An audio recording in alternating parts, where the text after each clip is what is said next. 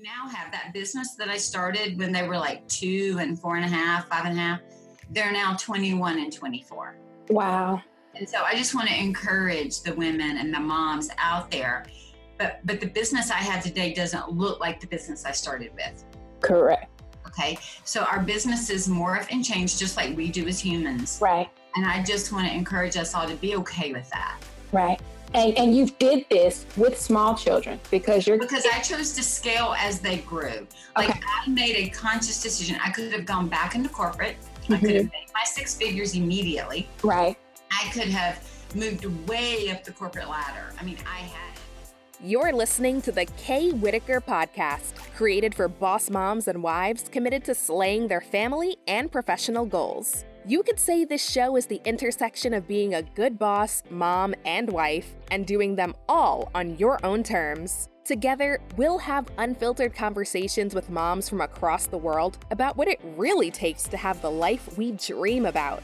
Our guests will share stories of triumph, fears, and challenges, and will empower us with their own perspectives on how we can navigate through our own challenges and conquer them to come out victorious on the other side.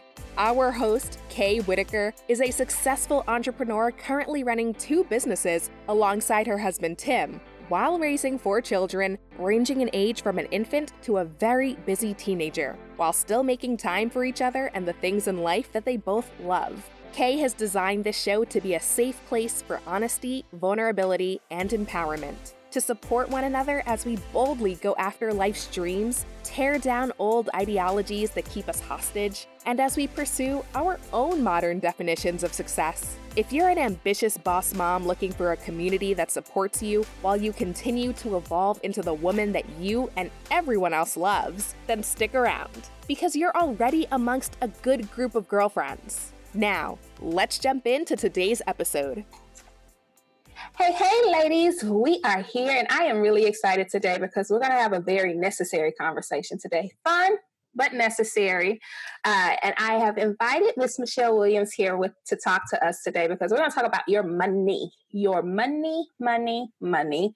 Uh, we're going to talk about your profitability in a few different areas, not just the financial piece. Uh, and we're going to have some real tough conversations and call some things to the carpet so that we can get better in this area. Uh, and just so you know, I invited Michele because if you've been following me for any length of time, you know that my husband is the one that is the, the money manager, and I have a more free spirit about the way finances go. Now, we both own businesses. My husband still works a full time, but I do know how important money is. I have to balance a lot at home with the kids and with him. So there's a lot to manage. And my money is the tool that I use to be able to allow me to do the things that I think are important from a personal standpoint. So sometimes there's a tension between my husband and I. And I know if that is the case for us, that we are not alone. and since we are not alone, we are going to bring in some professional help to help us talk through that. So that is what Michele is going to help us do today. Yay! Welcome to the show, Michele. Hey, thanks so much, Kay. I really um, am excited to be here. And you're right, it's a very necessary conversation, but we're going to make it fun. It doesn't have to be weighty. Right. It actually can be one that becomes empowering and allows us to have some control where maybe we might feel out of control. Love that. And Michele's personality is very spunky. She's much like me. She's got a little feist to her. So I wouldn't dare bring you somebody that was going to put you to sleep. So don't run. Don't skip this episode. I'm going to watch the statistics. I will see if you fall off. Okay. Might not be able to pinpoint you, but please don't don't leave us yet. so Michele, today we are talking about profitability in relationships. Uh, I know that that is something that you are a very well versed person in. But before we get there, do you mind sharing with the audience just a little bit about yourself uh, as a mom and your business so that they can kind of get familiar with who you are before we get started? Sure, I would love to do that. So, I started my career 30 years ago working in corporate America, and I worked for a software company, and we built financial application software. So that's a lot of words to say. I built accounts payable, general ledger, project accounting, purchasing, almost like a QuickBooks, uh-huh. but much larger scale. Oh wow! All right, so even bigger. I think IBM mainframes, um, Gotcha. oil, you know, pipelines in Dubai. Like that's the companies we served. Huge. Those were those were our clients, and so we were building ginormous accounting systems. Wow. I did that for ten years, and during that process, I got married. hmm and I had two sons. And so, towards the end of that 10 years, my oldest would have been three and a half, and my youngest was one. And our company got bought out and sold. And, you know, I was working at a very high level. So, I was leaving early in the morning. Right. I'm taking the kids to preschool, almost sometimes take, feeling like I'm dropping them off in their PJs, Yep. bringing them home, switching them back to their PJs, and putting them to bed. Yep. And I live in Atlanta, Georgia, and we don't have any immediate family. So I didn't have like grandparents or built in babysitters. Right. It was just my husband and I. Okay. And so, long story short, we had the kids in daycare. I'm working full time, high powered. He's doing the same thing. We have the mm-hmm. same degree. So, we're in the same, we were in the same field. Oh, cool. And it just got to be too much. And so, my company got bought out 13 or 14 times that we had layoffs and, and finally got bought out again. And at that point, they were cutting out all the development. So I got sent packing the day before my son turned one year old Are you serious? after 10 years of service. Wow. We had bought our house three weeks earlier with two six income, two six Figure figure incomes. Mm-hmm. So the two of us both had six figures. And we bought this house, and three weeks later, mine was gone. Oh no. And so I called my husband. I'm like, I'm coming home. Now, if I would be remiss if I did not tell you that there had been something in my heart telling me to go home Right. for probably six to nine months, probably not long after I went back after maternity leave. hmm I had this feeling, but I wouldn't walk away from the money. Mm. I wouldn't walk away from the comfort that that money gave me. If I'm being honest, that's just the truth of it. I think that's relatable. Mm. Okay. But somewhere deep in my heart and soul and spirit, I knew I was supposed to come home. Oh wow. So, eh, you know, that's a whole nother conversation my husband and I had because he was like, uh, Excuse me, what are you What are doing? you doing? Yeah, what are you doing? and I just said, I really feel like God wants me to be home and raise these children. Oh god. And so he was like, You know, I know that he wants you to, but I'm really fighting it, but we'll make it work. Okay. So I came home. We started. Um, I started working with the kids. You know, took them out of daycare, which was super expensive. When Yeah. you get kids under two, I mean, they just like it's like highway robbery. mortgage. Mm-hmm. It, it's like it was like twenty five or thirty thousand. Yep. We're talking twenty nine years ago, so it was a long time. Yep. Long story short, I came home. I started my own company Okay. doing custom window treatments and interior design, and I started that um, in two thousand. And uh-huh. I started it when my kids were at Mother's Morning Out, when they were in the at preschool, at any kind of church program, vacation Bible school. Like, they're Go. gonna send you, and I'm going to go sew, and I'm going to go work. And it literally was a tiny little area. Started in the sitting room of my bedroom, and I just made the decision I was going to be mom and wife. And I was going to run a small business on the side with the goal of just being able to cover the mortgage Okay. so that if anything happened, I would take a little bit of weight off my husband's shoulders. So that's how it started. okay. And then it started carrying on, and people started calling me, and it blew up. And over the years, I learned that I wasn't making any money, and that would give us a big smack in the face. and I realized that I was serving other people in their third and fourth home hmm for free because I wasn't making anything. And so it wasn't intentional. It was because I didn't look at it. I wasn't paying attention. Okay. So Right. you were charging. You I was charging, okay. but I wasn't charging enough for all that I was doing and for the expenses that were coming into the That company. coming out. There And at the end of the day, I was making all the bills, but I wasn't making a salary and I didn't have a profit Gotcha. and all of those things. Gotcha. So my husband and I had a real honest discussion where I called him one day and thought, hey, he's going to be my girlfriend, right? You know what I'm talking about? Yeah. Honey, gosh, we're not making money. And he's like, oh, what are you doing? Like, girl, you are smart. I don't know what you're doing, but cut it out. Either get into business or get out. Or get out. You know, how dare you say that? Not the conversation I was thought you said. I was thinking. I was thinking you were going to offer me chocolate, tell me to take a bath, and that's so not what you did. But what he did was he loved me past that. right. I think he loved me enough to tell. I know he did because he cares for me so deeply. Right. Just like your husband is super supportive of you. Yes. The saying was, "You know how to do better, do it." Right. Like, Look at your business this way. And I sat down that day and asked myself, am I going to be in business or am I going to be in hobby? Because I cannot do this middle ground thing. Right. I can't call it a business and act like a hobbyist. Act like a hobby. Right. All right. So I went through and defined what does a business look like? What do business owners do? Do they, they have hours? They have a mission. They have a vision. They have all these things. Right. And I thought, which pieces am I missing? Which Mm-hmm. do I have? Which pieces do I need to note on paper so that I feel like I have a backbone? Right. So it's not just what I think, but it's written. So it must be true. My Right. face must be true if it's out there, right? it's on the internet. right. Anyway, all that to say, I got my stuff together and I started making money. And then I started teaching other people in small businesses and creative businesses how to make money and how to price custom items and custom work because a lot of what we do on the interior design side is extremely custom. yes, it is. And I started doing all the math formulas and teaching them how to do that and how to read an income statement and all those things. And then over the years, my business morphed and changed. I bought a company, sold a company, did a bunch of stuff, put out a magazine every other month for four years, hosted monthly education in the industry. So I've been around doing this for a long time. Love it. 2013, I started a coaching firm so that I could teach creatives how to know their numbers, how to look at their numbers, how to make money, how to pay their taxes, how to put money in retirement, how to make all that passion in business and all the stuff that we're doing that we love to do, how to make it work for us instead of us being slave to all of it. Absolutely. Let it work for us instead of us working for it. I love it. So, really quickly, you said something. You said that once you got your stuff together, you started to make money. And I know that we're going to define that. But for some people, they might be saying, oh, well, I'm charging what I'm worth or what I think I'm worth. So, on the front end, I'm making money. But correct me if I'm wrong.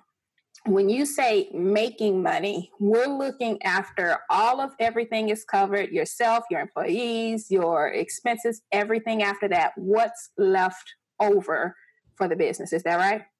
That's right. Okay. So, so let, us talk about that for just a second. But I'm going to segue back one minute Okay. and make this comment because you had asked about my family, my kids. So I've been married to my sweetheart for 29 years. Ooh, goals. We now have that business that I started when they were like two and four and a half, five and a half. They're now 21 and 24. Wow. And so I just want to encourage the women and the moms out there. But but the business I have today doesn't look like the business I started with. Correct. Okay. So our businesses morph and change just like we do as humans. Right. And I just want to encourage us all to be okay with that. Right.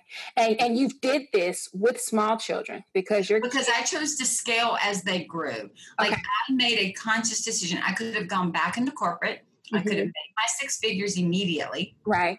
I could have moved way up the corporate ladder. I mean, I had it and I knew it. Right. But I made the decision that I wanted to, to build strong humans. I love the shirt you have on today. Like I can see it and nobody else can. right? my my thought process was if I can give back to the world two men who are well adjusted, who love the Lord, who love people, and can can make an impact on society, that's worth more than any amount of money that I can make in corporate. That's empowering, Michele, because I think a lot of times, myself included, you know, and the first episode, if you guys go back and listen, you kind of hear me mention it and, and we talk about it a little bit at the beginning of the podcast. I was so caught up just even a year ago with making sure that, okay, I'm a mom, that's one compartment, but I've got this business, that's another compartment, and this has to do like I, I've always done six figures. So this has to do this because this is the business that I have. And if I'm not doing this right here, then I'm not successful over here as a mom. And there was a lack of balance, which completely threw me off. And then, a lot, and then not to mention, you know, when you get that way, you're not spending time in your devotionals. You're not really seeking the help that you need to seek from God. So you're kind of taking on those Right. responsibilities. It's pride. It's It literally pride. Very much pride. right? And so, one of the things that when we talk about profitability, and we'll talk about the net profit question that you asked, but I want to kind of get us there by saying, I think in every Ecclesiastes says that in every there's a season for everything. Everything. Mhm. Okay. So, in whatever season that our listeners are in right now, I want them to define what that looks like for them. right? Yep. Like, what does your season look like right now? Is it raising humans? Is it mm-hmm. pouring into your children? You don't get a do over on that. You do not. No do over on that. I can get a do over on a marketing plan. I can get a do over on a on a um a launch of a program. I don't get a do over on a child going from age two to age 21. I don't get it. That's a and so right. So during each season, my husband and I would sit down and go, what's most important to us right now? Okay. Where do we want to focus? What do we want to do together? And then I would look at how could I structure my business around my children and around the other full family goals that we had for that season. And then as they got older, mine expanded because their need of me shrunk. Right. Right. And so it allowed me to do, I have no regrets about staying home and scaling my business slowly because mm. I always made the money I needed to make at the time. And I had to learn that my worth and my value were not based on the amount of money I money made. that you had. Right. Because that it had been part of my corporate identity. Yep. And when you move over to own your own company, that identity shifts and changes. So there's this who am I now? And like you said, if I'm this person over here in business, well, then who am I at home? And it just got to be a hot mess. Yeah. And I, I mentioned to you before we came on the air there were times that I literally was in tears, sun up to sundown. Yep. And to the outside world looking in, I had it all under control. Yep. But to me, I, I, you know, I'll just be very blunt. I felt like I sucked as a mom. I suck as a wife. I suck as a business. Like I felt like I was dropping the ball everywhere. Yep. And when I'm with my family and with my kids, you know, I'm thinking about work. When I'm at work, I'm thinking about them. And I shared this with a, a client earlier today, but this was the moment that, that created a big shift for me. So if I can save somebody from the pain that I created and felt, I'm, I'm going to do that by being very honest about it. My son had like a soccer game, and he must have been like maybe 11 or 12, my oldest. And I'm at the soccer game, but I got my laptop right because I'm working. Because yep to be done. Oh man, that's familiar. Okay. and and this was before our cell phones had all that on them. We're talking almost right. 15 years ago. And he says to me, Mom, did you see that? And I missed it. Oh, like an assist or a goal or whatever it was he did. Like I don't even know what it was because I missed it. and at the end of the game, he said to me, You know what, Mom? He said, I'm gonna be honest. It's better if you're physically not there than for you to be there and not be paying attention. Oh no. How old was he at this time? 11. Ah. And, I, and, it hit me. And I, at first I thought, how dare you? And then I thought, you know what? You have the right to say that. Yep. Because what you're saying to me is, Mom, you are physically here, but mentally, emotionally, you are somewhere else. You're gone. You are gone. And what he was saying was, I can almost make it up in my mind that you're not here and that's why you missed it. But I have a hard time telling myself, my mom's here, but and she's she missed here it. enough to watch this.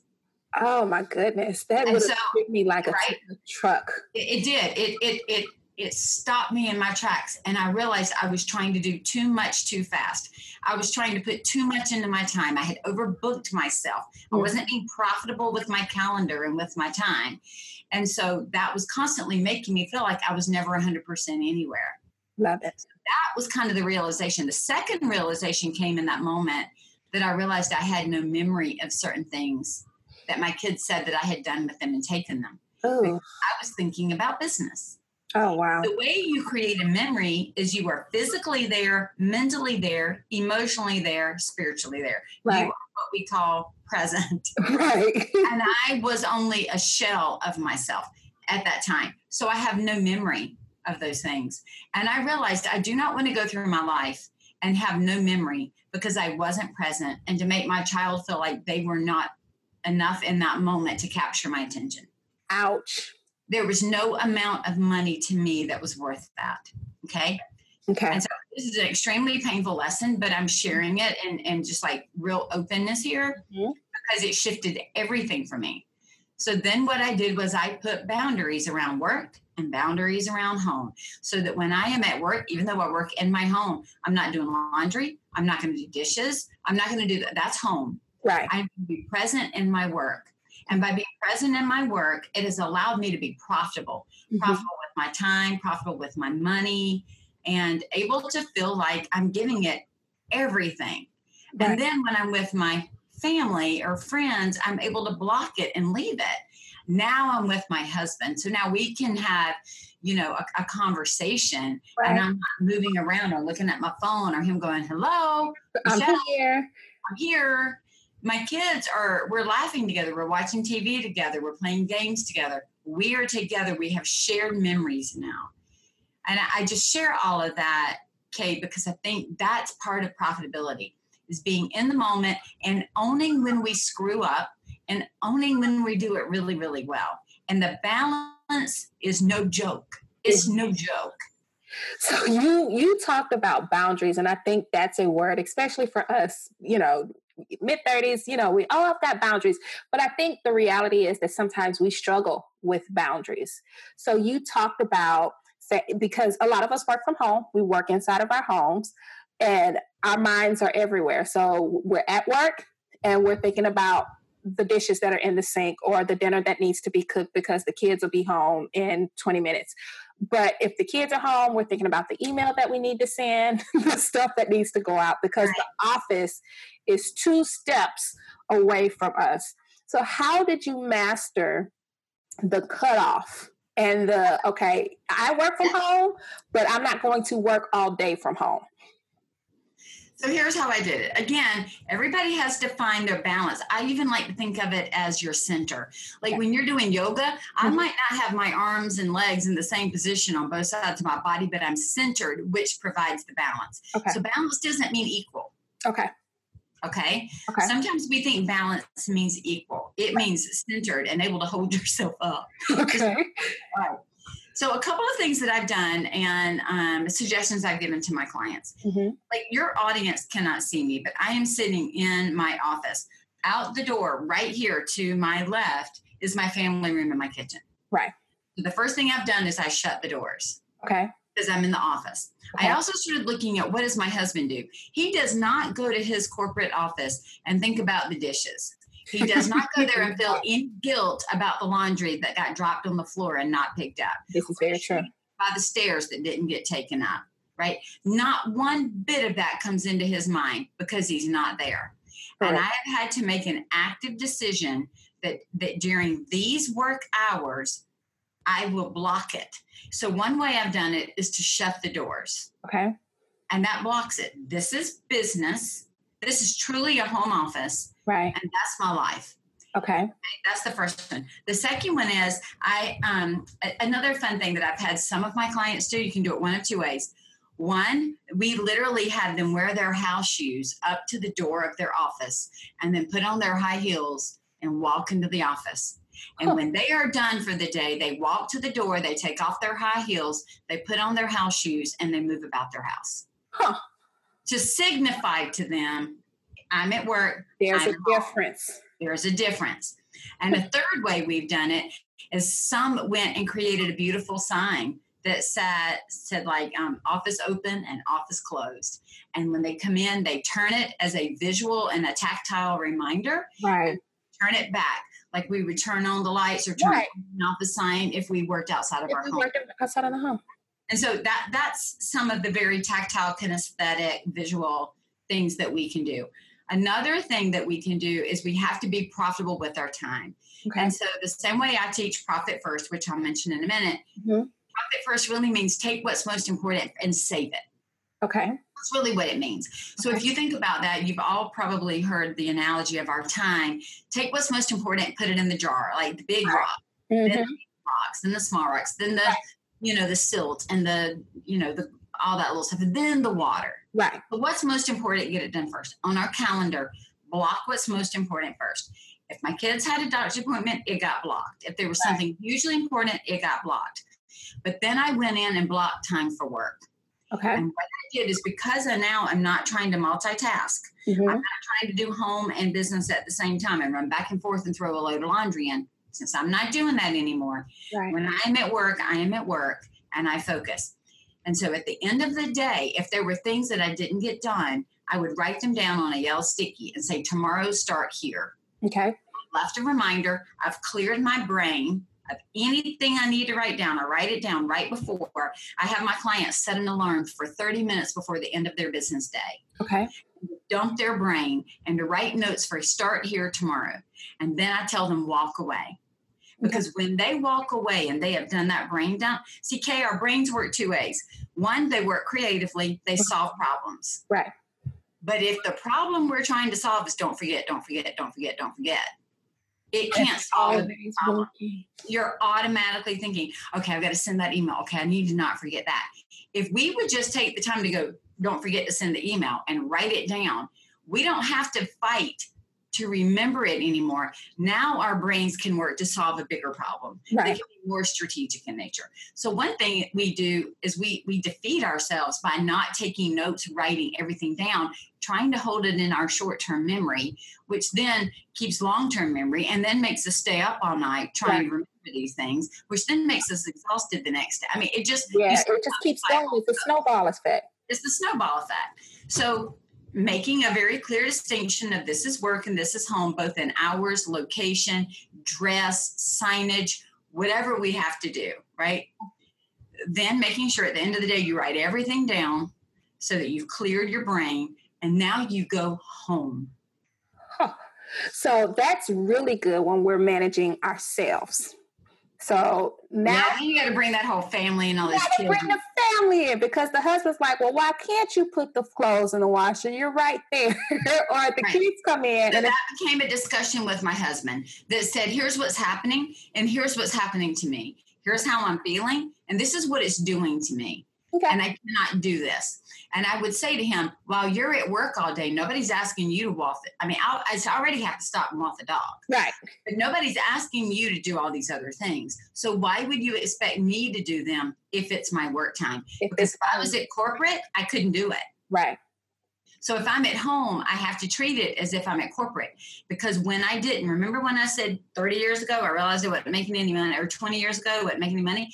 It's because I allowed the flexibility, I'm putting that in air quotes for everybody, yeah. of having my own business and living at home to allow other people to make demands on my time. The PTA started making demands on my time. The mm-hmm. homeowner started making demands on my time. My friends wanted to see if they could drop their kid off for a play date on my time. And it was all during my work time. Yep. So I had to go back and say, like, from, you know, nine to 12, I'm working. Right. No, I cannot do that. I can help you at four, but I cannot help you between nine and 12. And so we had to work together. The exceptions are this I will put laundry on before I start my work day. Okay. I will put laundry on or, or the kitchen or run, do this right. little thing if it's during my lunch hour, the same way that my husband would. Same way you have a lunch at a corporate job then that's when I can say, hey, I need you to run to Home Depot and get something. He can do it during that one hour. Otherwise, he does not do it from 8 to 12, and he does not do it from 1 to 5. That's correct. And so, why would I? That's and correct. I had to hold the time as sacred for the business, whatever that time was that I chose. It mm-hmm. had to be sacred for the business. Because if I worked outside of the home, that's exactly what it would look like. I'm mm-hmm. not saying yours needs to be the whole time. Right. For your family in this season and this stage, it could be very different. Right. But even if it's three hours, two hours. It is it needs to be uninterrupted without us going a thousand directions or it's not profitable for anybody in the long run. For anybody involved at that moment. That is good stuff. That's really good stuff. So we've got the idea that yes you work from home yes, you have flexibility if you decide that that is something that you want. So if you're going to be flexible, then schedule your flexible time, just That's like you would if you were working a corporate job. You know, you request time off from your manager if you're working. So you know, you, you make it up later. You do other things to. Right. To work within that, yes. To accommodate those things. So once you got to a place where you stabilized and you were like, okay, this is it I'm working, I've got the boundaries in place, and the boundaries are starting to work. Then, what was next as far as that transition into, okay, my time is a little bit more profitable for me now? What was the next area that you started to focus on to bring some more profitability into what you had going on? So there's this intermediary place after I started getting like Mondays, I'm going to do this. I started figuring out how I was going to calendar and chunk my time so that I also wasn't within my business going from activity to activity. Like right. I'll do a marketing activity, I'll do a financing activity, I'll do a client activity. It was like Mondays are for clients, Tuesdays are for finance, so that I could be a little more structured, uh, structured in my thinking, which made me more profitable because I was focusing. That mm-hmm. was one thing. The next thing that I did, all of this is even before I got all to the money. Mm-hmm. That's important because time is money. And right. if I'm inefficient in all of my processes and all of my systems, I'm not going to make great money. Right. So the first was to control my time. Right. The next thing was this is where I was this next big place I realized that I was getting myself in trouble.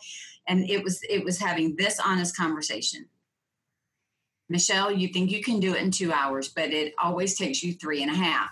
Why do you continually schedule two when it takes you three and a half? Yep. Michele, why are you always screaming at your children because they don't have their shoes when it's time to get in the car? It's not because they don't have their shoes. It's because you went up to five minutes before you were supposed to leave and didn't remind them to go get their shoes. that they are. So really, Michele, this is you trying to overschedule You've underestimated how much time it is, and you're cramming too much into one time frame. And that's why you're stressed, because sweet girl, you just did that to yourself.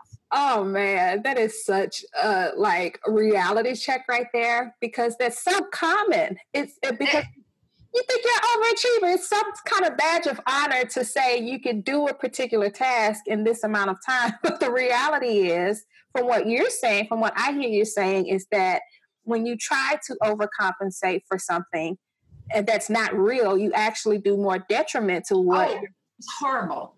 Because now I'm sweating, I'm angry, I'm frustrated, I'm yeah. trying to get to the next thing and I'm late. It's that, it's that trying to get that one more email in, that oh, one thing. When I know that I need to just stop and create some white space, if I can create this white space, I can breathe, like clear, right? Oh, the breathing room if I know that I need to give my kids a 20 minute, because they're four, a 20 minute warning to go get your shoes, then it's not their fault if I yell at them three minutes before. That's my issue. Right. right? So it made me, when I say taking, looking at my time, I mean all across the board. And really looking at how long does it take me to respond to emails? How long is this really going to take me? And what is my hard stop? And at the hard stop, it's the hard stop. It's not one more email. I'll jot down that I need to send that email, but it's not one more email. It's nothing. And I never built in time for things to go wrong. And something always goes wrong. So I've learned now I add 20% to everything for what I don't know for it to go wrong, fall apart, or take longer. Huh. And now I'm profitable. So now I show up on time. Oh now my goodness. It just went off. It just went off. Because the profitability in your time is the savings that you've allocated into your time or the adjustments that you've made in your time for the just in case something goes wrong. So if nothing goes wrong, then you've saved 20% of your time. Which and made money because you priced for it to take all that. That's genius, Michele. Yeah. Okay. Look, you go buy a house. What are they going to tell you? You're usually going to come in 20% over. You buy a house 20% mm-hmm. over. If they need to order flooring for you, we need 20% more yeah. for waste. Everybody builds in waste and overage. But a lot of times, as small business owners, we don't think that way. We think I want to give Kay the best price possible. So I'm going to tell her it can be done in four hours. Now, it might take me six. But I'm well, now I didn't get paid for two hours. For two hours I didn't get paid for. Now I'm frustrated because I also now two hours behind on the next project. Yep. So now what kind of business owner did that make me to ultimately be profitable and sustainable to support Kay the next time she comes back and asks me for something? Yeah. I just killed myself. It yeah. wasn't you, but I might, if I'm not self-aware, go. Do you know what Kay's project? It took me six hours, and it should have only taken me four. And now I'm angry at Kay when the whole thing I should have been at me. It's me because you did. I own this thing. I timed it. I planned it. I priced it. I did the work. It is my issue. And if Kay kept adding to it and I didn't stop it, that is my problem because I didn't control the scope of work. Pretty much, Michele, you own the good, bad, and the ugly. The good, bad, and the ugly. right? And so when I started doing that and realizing I was my own enemy, like I am my self sabotager, what can I do to stop that? And I realized give myself grace. Give myself grace in the timing of my planning. Give myself grace in my pricing. Give myself grace. Give my team grace that it's not going to all go together the first time perfectly. There's going to be rework. There's going to be editing, whatever it is we do. Yep.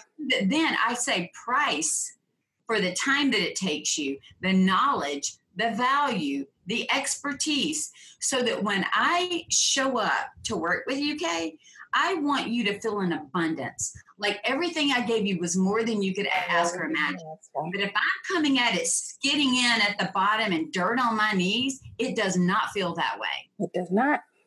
And I want to feel like I've given you the best. And the only way to do that is to create space on my calendar to do my best work with my best clients at the best price. Best price.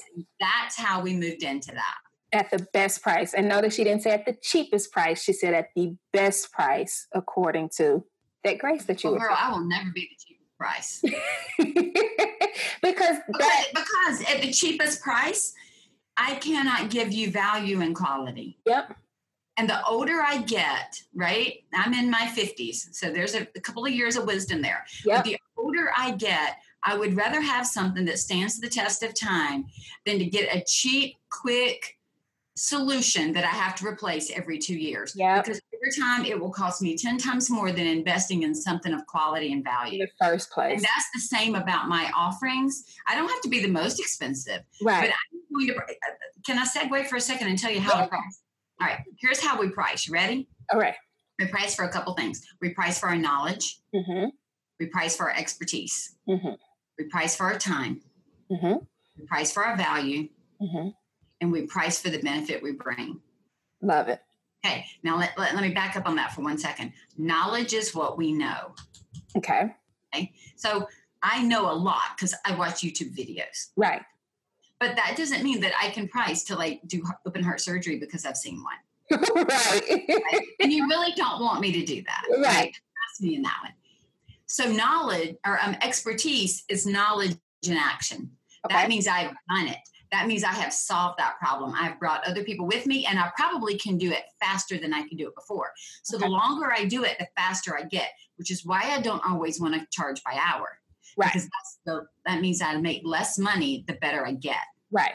Let that truth bomb fall on. Yeah, the, I tell people that too. So right. I do. So if we price for what we know, Mm-hmm. And we price for what we can do and that we've already done it with expertise, with excellence. Mm-hmm. As LuAnn Nigara would say, we've done it with excellence. Right. Then what we're doing is now we're pricing for the time to do it, the convenience. The convenience. have to do it. Yep.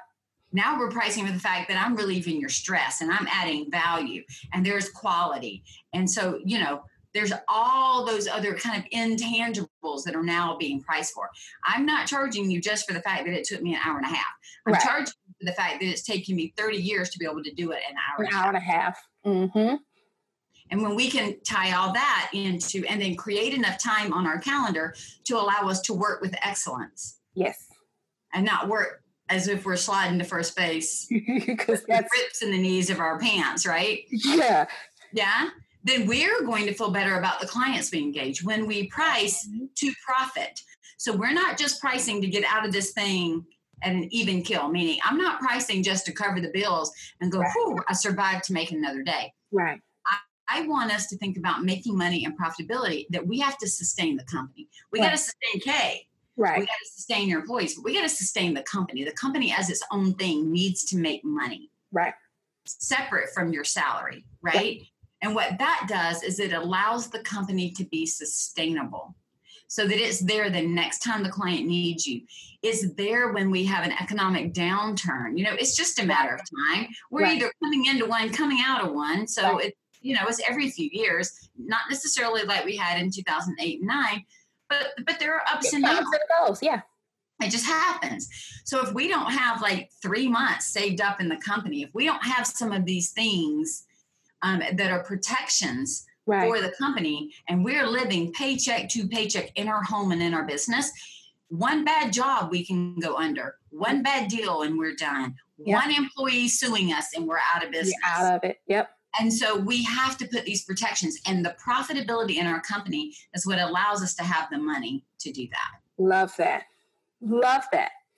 So it really doesn't have, I mean, you know, yes, the money is the tool that allows you to operate the business and pay for the things that you need, but it's more so about the intangible things, the the mindset that you have and the willingness for you to commit to a process for your business to allow for you to do great work. That's really what it boils down to and not having the idea that, you know, you've got to over deliver for somebody, but instead, because in my mind, what you just said is if I price this way based off of those five things that you listed, then I've got a better quality customer too.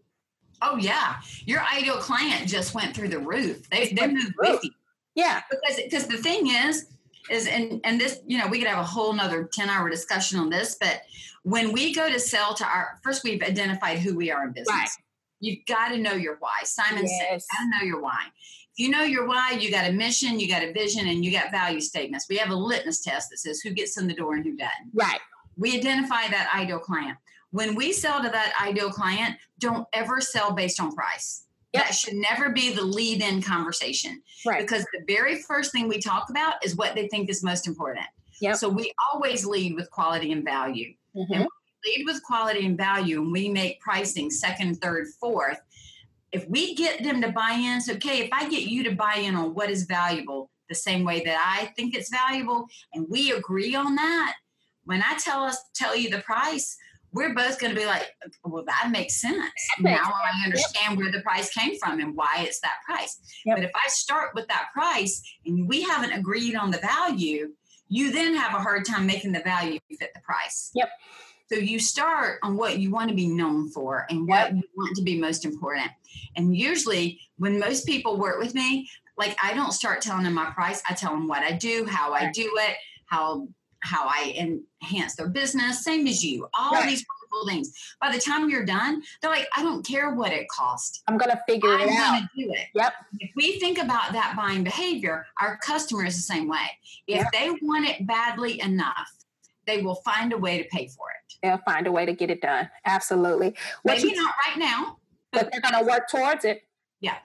And they're not going to nickel and dime you and try to figure out a way to maneuver around what you've offered them because they see the value in what you bring. Right. Or we don't have to then maneuver around our own process. Yep. Because what happens is we start to then feel guilty yep. that they can't afford it. So let me give it to them at a lower price. But then we're working outside of our process, which means we start getting frustrated. We're yep. not delivering the best product and service because we now know we're not getting paid. So we start feeling resentful and we think it's their fault when we're the ones who started making these concessions when we stood should have stood up and said, you know what? I would love to be able to offer you something different.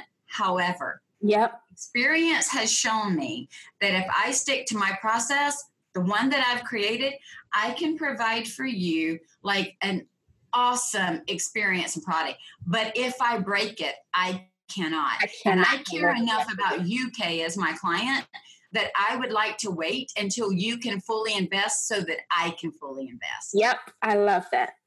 And people respect that. They they do. When you have those kinds of conversations, the right people respect the it. right people will respect it.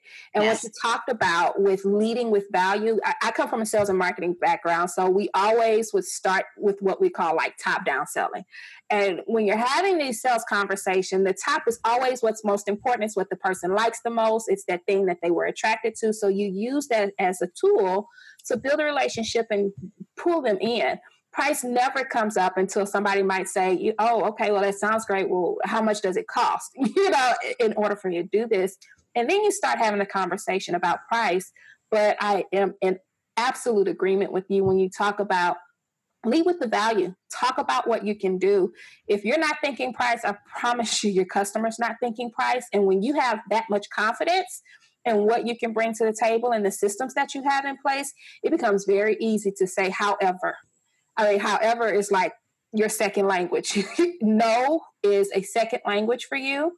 And you don't get the client, you're like, okay, well, no sweat off of my back because I wasn't gonna be able to help them anyway because they weren't ready. And it makes life so much easier in your day to day work when you're working with the clients that can work with you. Michele, I love that. And it makes you profitable, right? Because. I'll tell you, every time we work with a non ideal client, or a non ideal product and service or a non ideal process because we've broken it all to make somebody else happy, yep. we lose money every time. And that is time that we could have spent working with an ideal client on an ideal product or service at an ideal price, making what we need. Yep. So we're just losing money all around. All around. You can't use that customer as a testimony or a case study to get another client. Like it overall just makes life miserable for you. Yeah. Uh, and again, it goes back to that time profitability and that emotional profitability. When you do those things, it takes away from those spaces that you work so hard to create for yourself. So I, I get it. I get it now. So you can see why I named my podcast "Profit is a Choice." Yes. What it really says is, we uh, if we own the business, we have to own every decision made for and by the business. Yes. So if I own the decision making, I can change it. For example, if I don't like the color of my neighbor's house, I can't do squat about it except right. or close my window. Like that's all I can do. But if I don't like the color of my house, I own my house. Right. I can get out and paint it. I can hire painters. I can choose new paint because I own my house. So if we own our business, and I mean own in the deepest and broadest sense of the word, right? Not just, oh, look at me, I've got a bank account or a business card with my name on it. I'm saying we own it then we get to make the decisions for our time and for our money. And that's where profit first comes in on the money side of things. Is now I get to ma- it's a money management system. Yeah. It just says it's like Dave Ramsey in Financial Peace University. Yep. So if you're, I'm a huge Dave Ramsey fan. We taught that at mm-hmm. our church, my husband and I. We follow that at home. It's the same thing. What it says is, I own my money. It does not own me. Mm-hmm. It doesn't own me. And so I'm going to tell my money where to go the same way you tell your time where to go. So yeah. on your calendar, you tell your time. Here's where I'm doing this, here's where I'm doing that. In Profit First, it's the same thing. We're going to take out the money that's most important, which is profit in the company, to save it, to keep the business sustainable. Oh that's what feeds it. And then we're going to manage the dollars. We're going to tell them where to go. Every dollar has a job to do, it can only do one. Right. You only spend a minute doing one thing. Like I can't spend the same hour having a podcast with you and having a podcast with somebody else. Right. I got to choose. My money's the same way. And if I don't look at it that way, it is easy for us to get twisted up, think we have a thousand dollars and spend it six ways, and then wonder why we're five thousand in debt. Oh my goodness. Okay, Michele. So that's a good segue because you have a coaching program that you offer for that. Because we talked for an hour about the mental state, but we didn't really get a chance to get into the financial piece. And I think that's that's important as the follow-up to all of the action that you talked about here because that's where the action that's where you really start to see the payoff from the work that you do. So can you tell the listeners how you can help from that piece like once you've tackled the mental piece what's the next step in working with you to make sure they have all of their ducks in a row? Yeah. And I want to say one of the reasons I spent so much time on the time piece of this and on the ownership piece of this is because if we don't do that, no amount of looking at the numbers, that's never anybody's fun part. Yeah. Right. But if we don't make the decision and do all of that up front, we will never do the rest of it. Yep. But if we start making these decisions, then the rest of it becomes the natural flow. Yeah, and so you get excited about it Exactly. And we get excited. I have people who say to me, Oh my gosh, I never thought I'd be excited about the numbers. And I'm like, literally excited about the numbers. I know. Imagine that. So, because it's like a puzzle and we're putting it together for the picture on the box that we want for our yep. business. Right? I'm just going to tell you what the pieces are. So, I, I have two programs that okay. that I think would be great for your listeners if they're so inclined. Okay. The first is called Understanding Your Financials. Okay understanding your financials. And if they go to my website, which is at scarletthreadconsulting.com, and under courses, they they click on it. That is the one that teaches you how to read an income statement, how to read a balance statement, how to create a cash flow, how to create a budget, what numbers to look at in your company. So it even tells you what the numbers are, what they represent, margins, markups, all those things, mm-hmm. so that you are in control. Okay. After that, the next course that would be a great follow up is Master Your Profit. And that course teaches the profit first methodology. So that's the money management piece. Okay. The first course teaches you what the numbers are. The okay. second course teaches you how to allocate the money and make it work for you so that you save out this money to go for your salary, this to go for your taxes, this to go for profit, this to go for the expenses. And now every dollar is told what to do in the company. I love that. So, Michele, your website is scarletthreadconsulting.com. Okay. And they can go to your website up under the coaching piece. And I'll have the link in the show notes, guys. I'm going to get that link from Michele to make sure you have it because I think that's going to be really, really important. But make sure you connect with Michele because we started the show thinking we were going to be talking about the dollars and the cents. But what we have learned is that if you don't get your mind together, friends, then none of it matters. Like you can make as much money as you want, you still won't do right. You, you still, still won't do right. right. And so, profitability is the whole person. Like Kay, I love what you're doing in this podcast because you're talking about the mom, you know, potentially the wife, the business owner, all of it. And profitability is about us as a whole person in the business and it all goes together. All goes together. This has been amazing, guys. Uh, I know that you are probably like, okay, I'm, you know, we, we still want us to talk, but we can't. Like, we only we have an hour. come back and do it again. We just have to have another one, and we'll do the the second half. We'll do the second half. We'll follow up with the second half. I'll make sure I get with Michele to get another date for her, and we're going to finish this girl talk with the second half to make sure we know exactly how to follow up the mindset piece with the actionable piece. But in the meantime make sure you visit the website and let her know that I sent you and go and get the help that you need. Okay?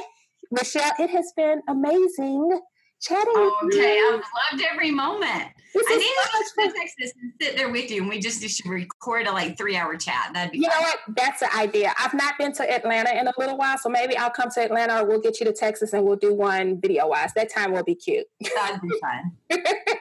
Thanks, Michele. Thanks everybody that's listening. Uh, we're gonna wrap up the show. Make sure you head over to Michele's website, and I will let you know in the show notes where to find the products that you're looking for. We'll be back soon, guys. If you loved this episode, Kay wants to know. Please subscribe if you haven't already, and leave us a five star review telling us what you loved and what your takeaways were. By leaving your review, it helps us to continue to provide awesome content and book guests that you love and want to hear from. And as a token of our appreciation for your review, we want to send you a gift. Kay's compiled a list of her favorite resources that help keep her balanced, focused, energized, and sane, and she wants to send it to you. To get a copy of Kay's favorite things, leave us a review, take a screenshot of it, and email it to podcast at kaywhitaker.com, and we'll send it right over. It's that simple. Until the next episode, be sure to connect with Kay on Facebook, Instagram, and Twitter at Kay Whitaker. This conversation has been great, and we can't wait to see you on the next episode.